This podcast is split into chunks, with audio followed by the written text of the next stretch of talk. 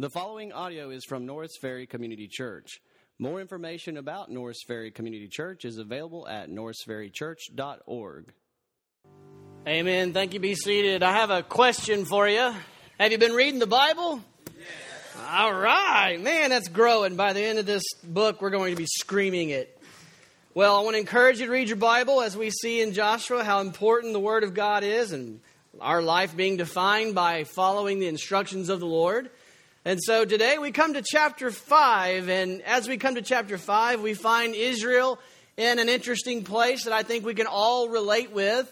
Uh, if you know, if you've been following with us through the story, Joshua has been, God has raised up Joshua to replace Moses, and he's been leading Israel to cross the Jordan River. If I say Red River, you know I mean Jordan River. It happens half the time I say it. Uh, God did not lead them across the Red River miraculously, it was the Jordan but sometimes I don't catch myself. So he led them across the river, and what we saw that the way God did that was through their obedience.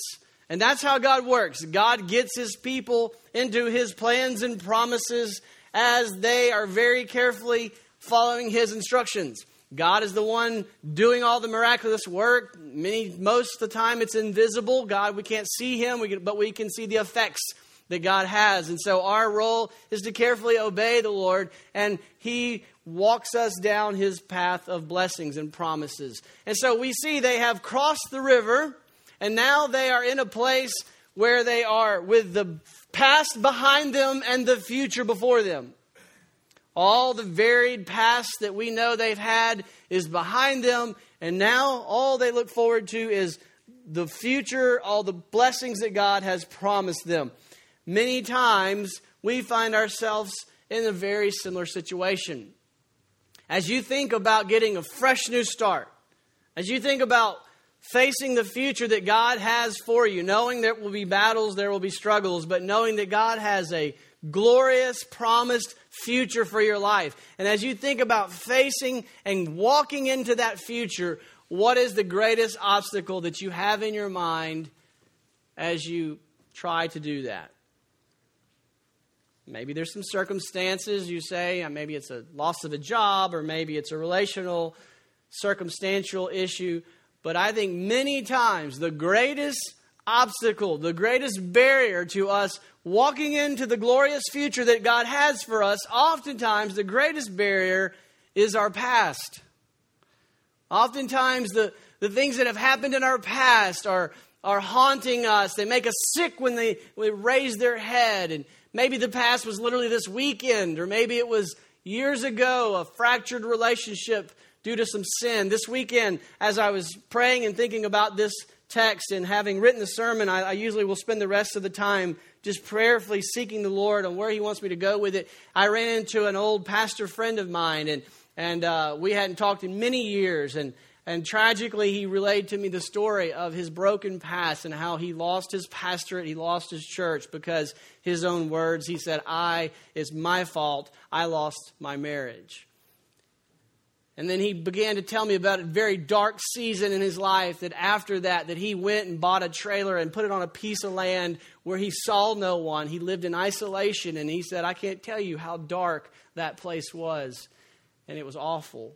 But then he began to tell me about the journey of restoration and, and beginning once again to walk with the Lord. He still has many of the consequences as a result, but he knows he has a future and he knows the Lord has a plan for him. Many times, we, as we think about moving forward, we're hindered by our past. We're hindered by past sin, past mistakes. They haunt us. We, we let that identify us. We let the enemy whisper in our ears that you're not good enough for, for God's blessings. You're not good enough for the future that He promised you, that, that He's left you, He's abandoned you, you don't deserve it. And it just keeps us from moving forward in God's great plans for our life.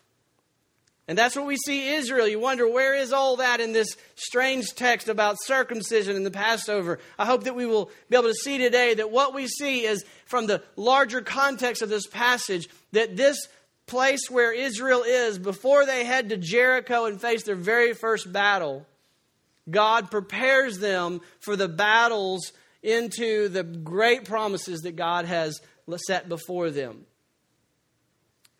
Lord, I ask for your help this morning. I know that all of us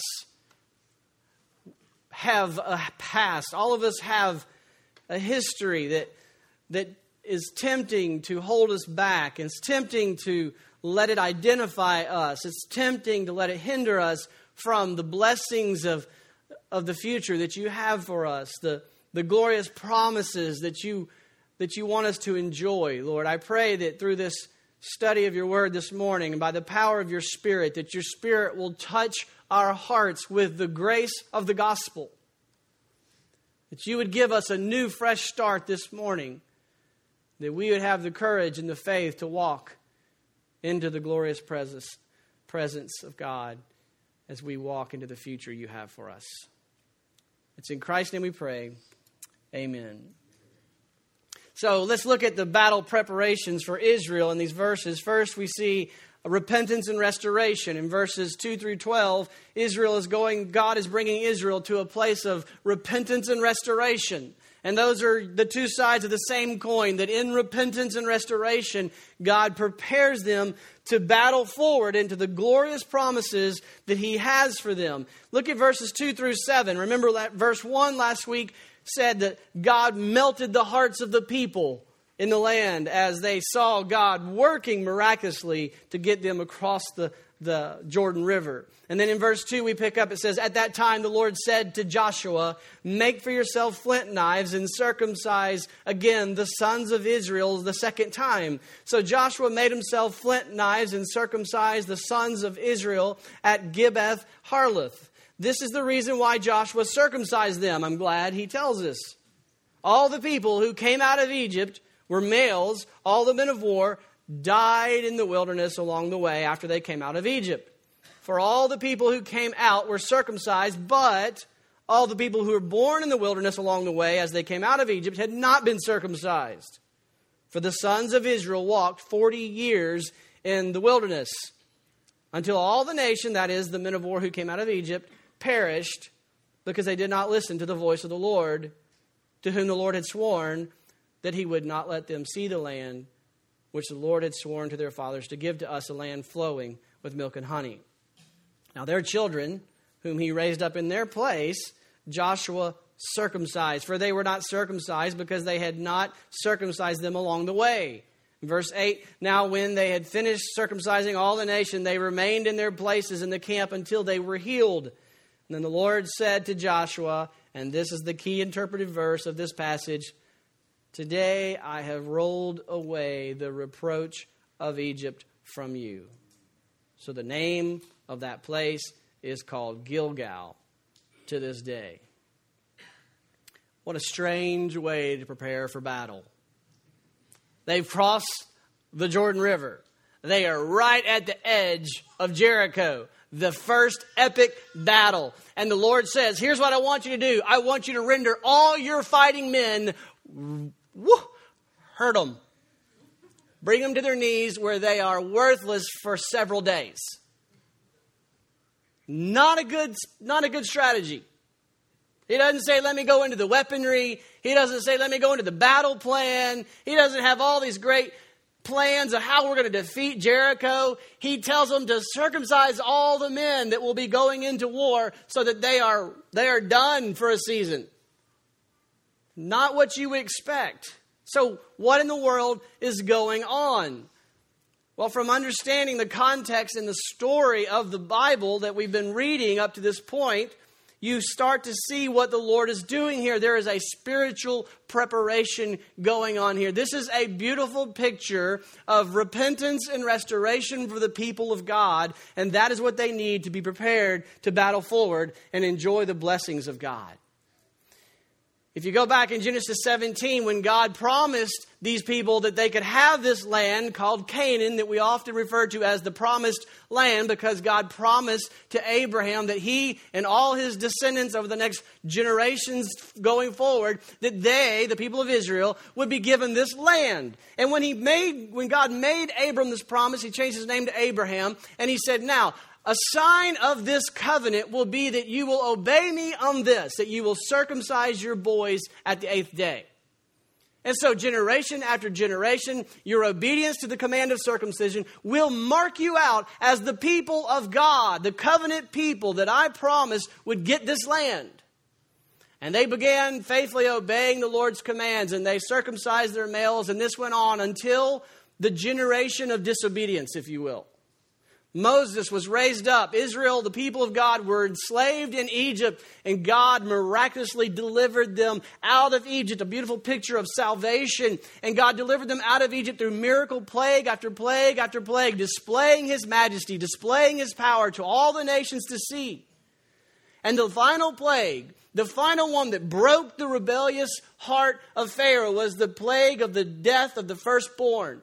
But God graciously and mercifully said that anyone, Egyptian or Israelite, anyone who will put faith in God's promised provision, the blood of an unblemished lamb, they will slaughter the unblemished lamb and they will sprinkle that blood over the doorpost and they will take refuge in that house. Anyone who does so will be spared from death. A glorious picture of salvation by God's grace through the promised provision of the blood of the unblemished Lamb of God. And his name is Jesus.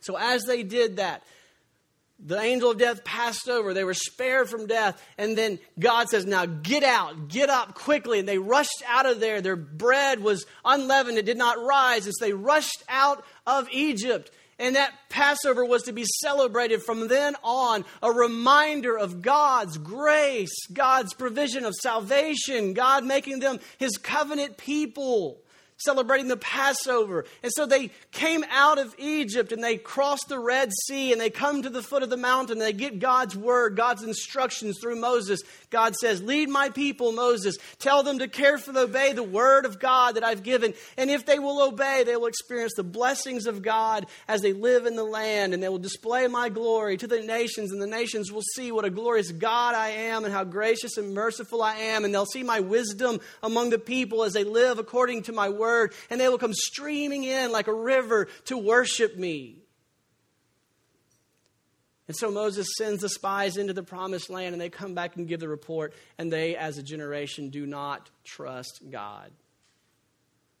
And they fail to go into the land. And as a result of their lack of faith and their disobedience, God said, You will wander in the desert for 40 years, and you will forfeit the enjoyment of all those blessings because you will not trust and obey me. Trusting obedience is the path of enjoying the blessings of God as the people of God. And so they were described all over the scriptures as an obstinate, stiff necked people with hardened hearts who were whining and complaining. They look at, as soon as they hit a little difficulty in their path, they immediately think, oh, those days in Egypt were so good. We had pots of meat everywhere. It was so wonderful. They were enslaved and beaten and terribly treated. But God as they continue to disobey and continue to be obstinate and continue to whine and continue to, to defame his name. God provides everything they need every step of the way so that he continues to give them hope. They have no food, so he provides manna from heaven. They have no meat, so he provides quail. They have no water, so he provides water from a rock. He find, they find water that's not drinkable, and he tells them how to throw a branch, and God makes it sweet water. God is pictured as the faithful God who is constantly providing and caring, even though they have forfeited the bountiful flowing milk and honey and the fruit that was carried out of the promised land that was so a bountiful, even though they were forfeiting that themselves, God was still sustaining their needs and keeping them along the way. But their whole life up to this point has been displaying, has been bringing reproach on the name of God. You see, when Egypt saw them delivered out in such a miraculous way, God was making a name for himself. He is saying, I'm their God. I'm the God who delivers I am the one who is bringing them across the sea. And when they disobeyed, the Egyptians scorned him because they said, And all you did was lead them into the desert to die. And so they brought the reproach of Egypt upon the name of God for their disobedience. And what does God do as his name is being defamed, as they are bringing shame on him? He loves them. In those passages, he reveals himself I am the God who is patient, who is long suffering, who is compassionate, who wills that none should perish. I will by no means leave the guilty unpunished, but I love you and I long to see you restored. That's the God we worship. And so they that disobedient generation died off in the wilderness and they stopped circumcising their males. They stopped obeying the Lord. And so when we come to this passage, we see that this day, the next generation has moved across the waters and they're finally about to enter into the battle of enjoying all the blessings that God had promised their generations before them. And at that moment, as they face the battles before them, they are all tempted, just like us, to say, We can't do it. We're no different than our fathers. We're no better than them. We're just, everybody in my family, this is just our struggle. I was born this way. I can't help it. I can't do this. They're tempted to let their past failures define their, their present situation and cause them to forfeit the future blessings that God has for them. But God is gracious. And God brings them to a place of repentance. And He says, Today is a new day. Circumcise your men. And from that moment on, you start walking with me in obedience. And that's all you need to worry about. So, as they circumcise their men on that day, it says in verse 9, the Lord says, Today I have rolled away the reproach of Egypt from you. And so the name of the place is called Gilgal to this day. And that name Gilgal is a play on words which means to roll away. So the Lord is saying on this day, and that other name of the, of the city, which is hard to pronounce, refers to a pile of their sinful flesh. It's a picture of them, God cutting away, very literally, all the sinful flesh of their life, all that history of sin, all that past that has been holding them back. And He's saying, listen, all that has been cut away and it's been cut away by the blood of the unblemished lamb. And today is a new day. You start fresh today and you obey me. You circumcise them. The reproach of your sin, the shame has been removed. You don't live under that anymore. And closely associated with repentance is restoration. And we see the restoration in verses 10 through 12. In verse 10, he says, While the sons of Israel camped at Gilgal, the city named where your reproach has been rolled away. While the sons of Israel camped there, they observed the Passover. On the evening of the 14th day, notice the careful attention to the dates. On the evening of the 14th day of the month on the desert plains of Jericho, on the day after the Passover, on that very day, they ate some of the produce of the land. They ate unleavened, unleavened cakes and, part, and and parched, and parched grain. Verse 12 The manna ceased on the day after they had eaten some of the produce of the land, so that the sons of Israel no longer had manna, but they ate some of the yield of the land of Canaan during that year. So here we see they are carefully restoring to obedience to the Lord. First, the circumcision, which had to be done before you could participate in the Passover. The Passover, which was a glorious feast of eating unleavened bread. Remind on the 14th day, that very night, they were to slaughter the unblemished lamb and they were to, to take the blood to the altar. And it was a reminder of God redeeming them out by the blood of his lamb. And the Passover was a celebration, and it says that that very next day they ate of the bountiful harvest of God's promised land. And that moment, the manna ceased. God took care of every little need they had until that point. They finally are restored, and they can finally move forward and enjoy the glorious blessings of God. Do you know God that way? Listen, we all got junk in our past. I've got some things in my past that just nauseate me when the, Satan tries to bring it up. We all have a past. And the Lord says, that doesn't define you. That's not who you are. If you have taken refuge in the blood of Jesus Christ, you've been cleansed. He has rolled that reproach away. He has taken the shame away. He has piled the sins of your past up and He's done away with them. What matters is today that you start doing what the Lord has called you to do. And you can once again, immediately, enjoy the blessings of God.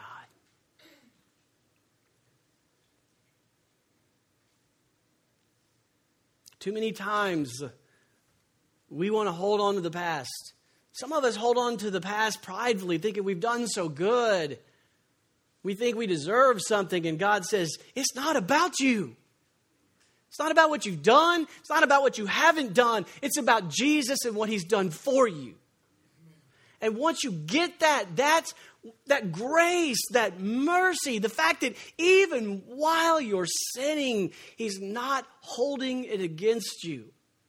That's the gospel.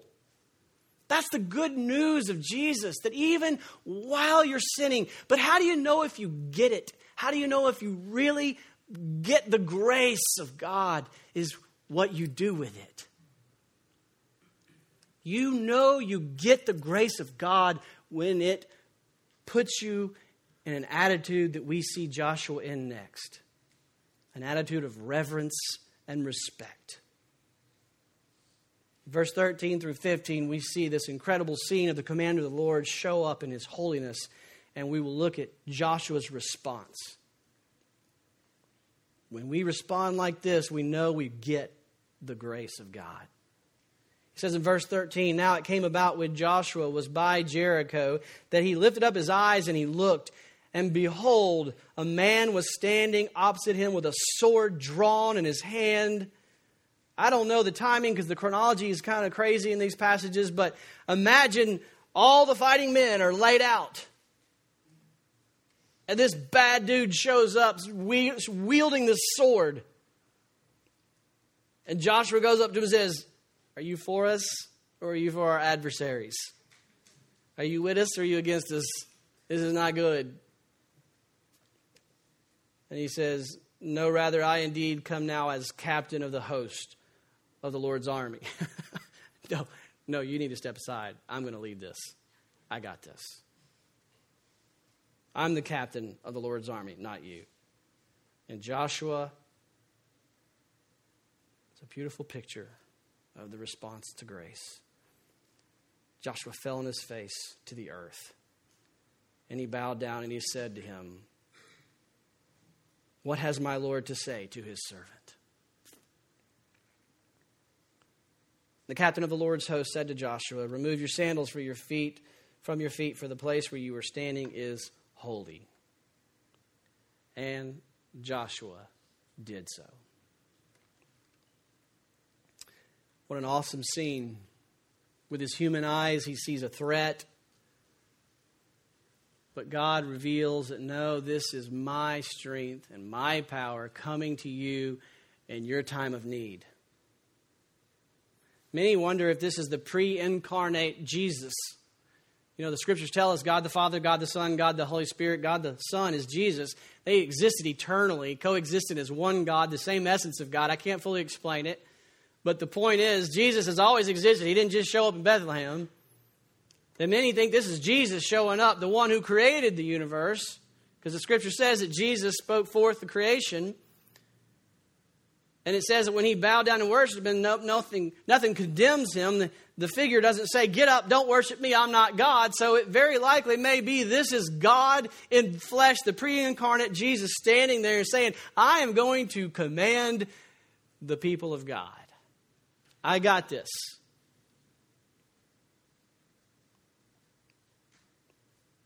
And we see Joshua's response as the beautiful response that we should all have Joshua fell on his face. What is my Lord to say to his servant? This is where we all need to be as we face the future, it's not about your past. It's not about you. It's not about how good you are. It's not about what you're going to go do for God. It's about realizing that the past has been forgiven by the blood of Jesus and the future is in God's hands, and you have one question to ask What do you want me to do? That's it. And you know He'll be faithful. That's not in question. The only question is will we be faithful? To just ask that question expectantly.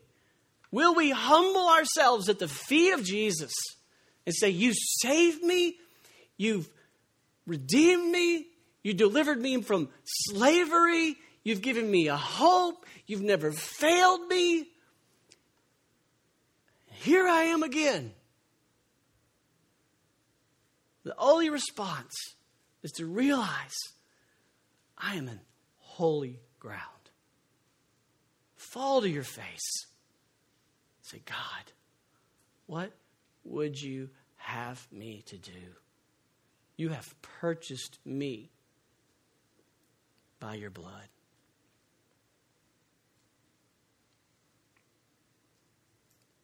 In 1 Peter 1:13 we are told like Israel to prepare ourselves for the battle ahead. 1 Peter 1:13 Therefore prepare your minds for action. Keep sober in spirit and fix your eyes, fix your hope completely on the grace to be brought to you at the revelation of Jesus Christ.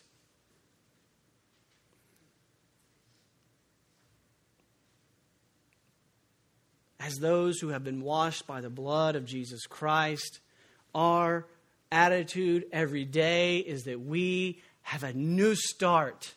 We are new creatures in Christ. We mustn't let the sins of the past be our excuse from walking forward and enjoying the glorious blessings that God has for us. And we must focus our eyes on the fact that when Jesus Christ comes back, if we're covered by his blood, by his righteousness, that day will be a day of grace Fix your hope completely on the grace to be brought to you at the coming revelation of Jesus Christ. And then each day we walk in obedience as obedient children, he says in verse 14. Do not be conformed to the former lusts which were yours in ignorance, but like the Holy One who called you, be holy yourself also in all of your behavior, because it is written, You shall be holy, for I am holy.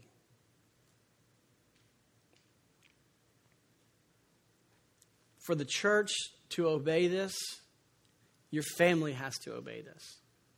For your family to obey this, your children and each one of you have to obey this.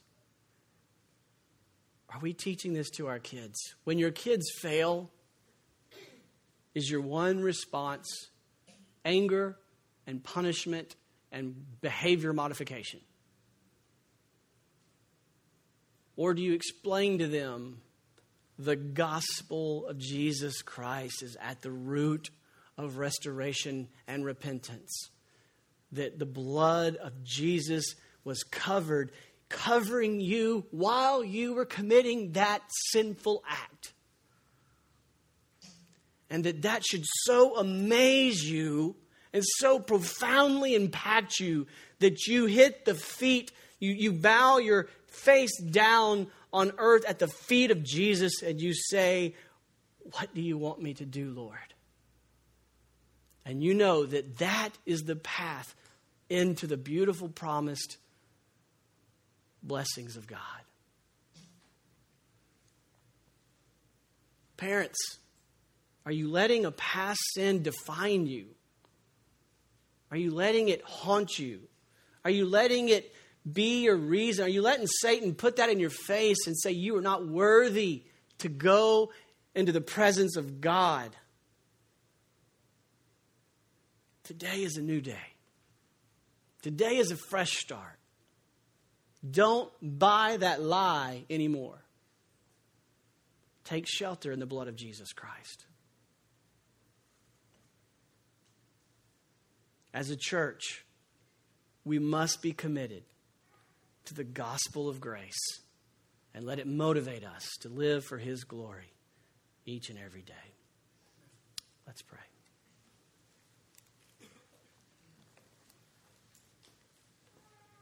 Heavenly Father, we need this reminder all too often.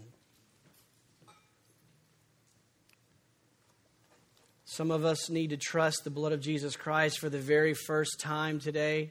If you're here and you've never realized the gospel of grace means that your sins, your past is washed away, it's, it's rolled away, the sinful shame has been cut away through the circumcision of your heart by the blood of Jesus Christ, then I, I implore you, trust in the blood of Jesus today, and God and His grace will give you credit for His righteousness. He will clothe you in the righteousness of Christ. He will circumcise your heart, the scripture says. He will cut away the sinful heart that you used to live by, and He will give you a fresh start today. And your one question should be what, what do you want me to do, Lord? And the rest of us who have been cleansed by the blood of Jesus Christ in the past, and yet we have walked in rebellion and disobedience, may this be our reminder that our past does not define us, and that today is a new day. And it's going to be a battle forward, it'll be a struggle whether we're struggling with addiction to drugs or addictions to the opinion of our friends or addictions to entertainment and pleasure and comfort, whatever our struggle may be, Lord, may we know that the commander of the Lord is with us and he will fight on our behalf. He does not define us by our past failures, but He defines us by the blood of Jesus Christ. He calls us holy, righteous saints, children of God. And may it embolden us and motivate us to take on the battle that lies ahead so that we can walk into the glorious promises, that we may get off the manna and the bare necessities of quail, and may we get into the rich blessings of walking with Jesus each day. Lord, do a great work in our hearts this morning. Revive us to walk with you. And we praise you that you are resurrecting us just as you resurrected from the grave. It's in Christ's name we pray. Thank you for listening to audio from Norris Ferry Community Church located in Shreveport, Louisiana. Feel free to make copies of this message to give to others, but please do not charge for these copies or alter the content in any way without permission. For more information about Norris Ferry Community Church, please visit us online at norrisferrychurch.org.